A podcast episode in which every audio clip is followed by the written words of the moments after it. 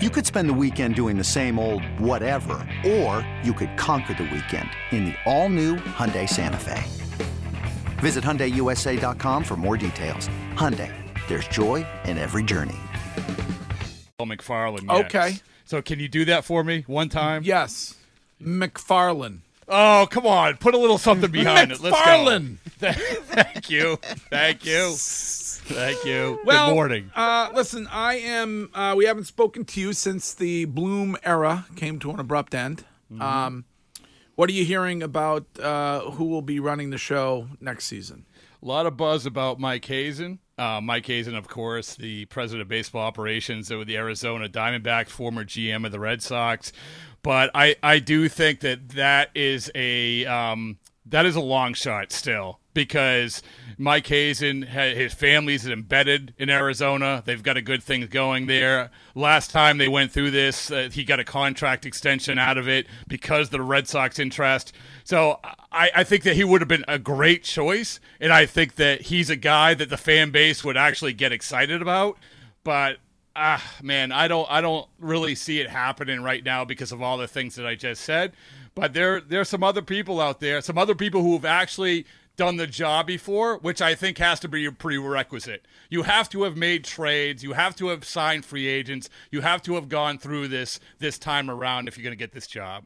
So, and that was the, in your mind that that ended up being the downfall when it came to Chaim, just uh, not enough experience. Yeah, Chaim did a lot of good things as, as we talked about here a bunch of times, but I think the biggest thing, and the Red Sox can push back on this, but it was just a fact, is that there was this narrative throughout baseball that you had you had to win the trade by seventy percent instead of fifty one percent, Mm-hmm. and and that became an issue obviously at the trade deadlines, trade deadlines plural, um, and, and I think ultimately whether it was that, whether it was signing free agency, not getting uncomfortable enough to actually get guys like Zach Eflin done then you know that was a sort of his downfall. And then they look, guys. I mean, they looked at it this way: not only do you have the creeping in apathy of the fan base, not only do you have the last place finishes, but you have an off season coming up here where you know you're going to have to make significant moves, and the the kind of moves that you might have to make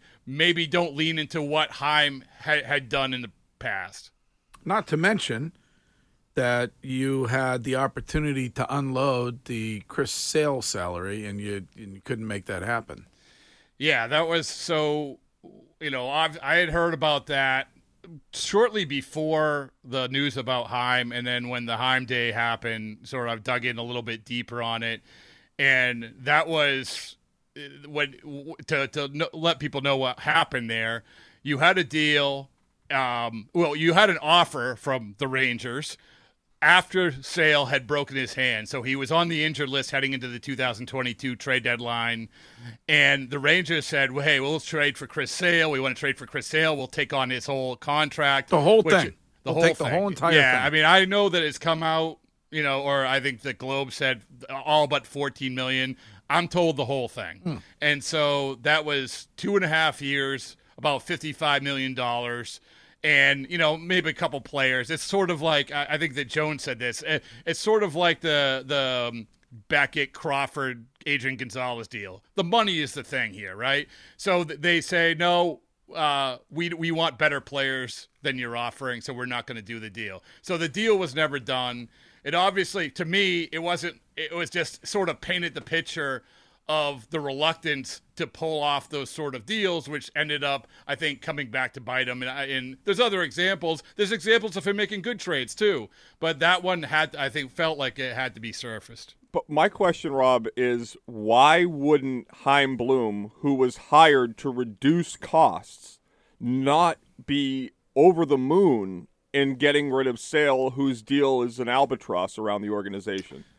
It's a good question, and you know, when I first heard it, uh, my literally my first words were the whole thing, the whole contract, and and so I- I think that if you go back to that time, if you want to paint the whole picture, well, you know, he was coming back from Tommy John. You thought his elbow was going to be okay. This was a broken finger. You thought was that that was going to be okay, and and then say maybe they felt like they needed to have some semblance of starting pitchers going forward. They were looking at the optimistic view of Chris Sale, but overall, I, I mean, I'm pay, I'm I'm giving the the devil's advocate of this, but still, for fifty five million dollars, that's a lot of stuff that you can invest in, and, and, and including guys that you probably have a little bit more certainty of. Bradfo, going back to the filling of Chaim's role, so if you say that you need somebody who's done this job before, is does that mean in your mind Alex Cora will not uh, make that part of his future? No, I think Alex Cora wants to do it at some point in his life, but I just don't think it's going to happen right now.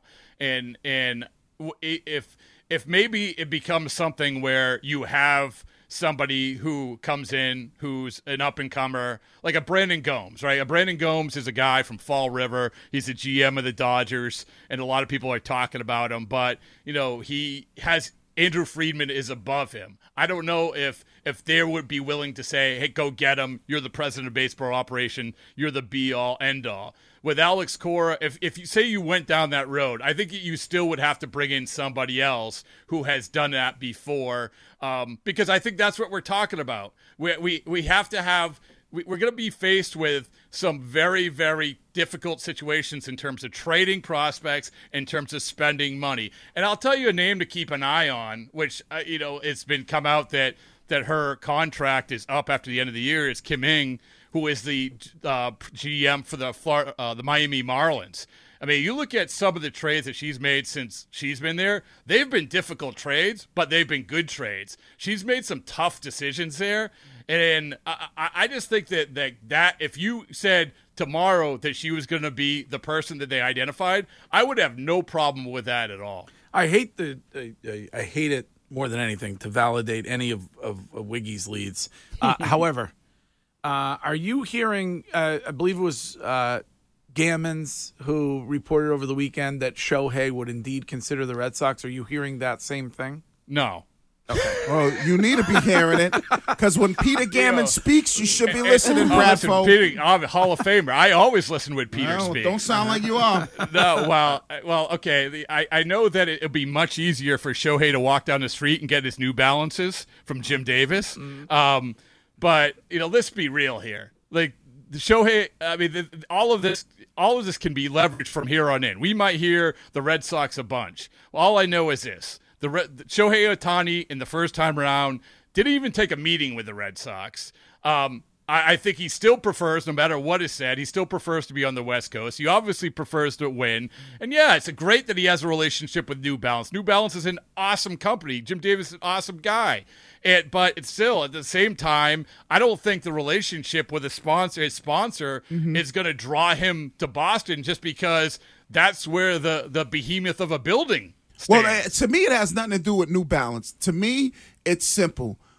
I love when you have a um, John Henry who is irrational and who is do thing who is doing things because he is now frustrated or he's starting to hear the whispers.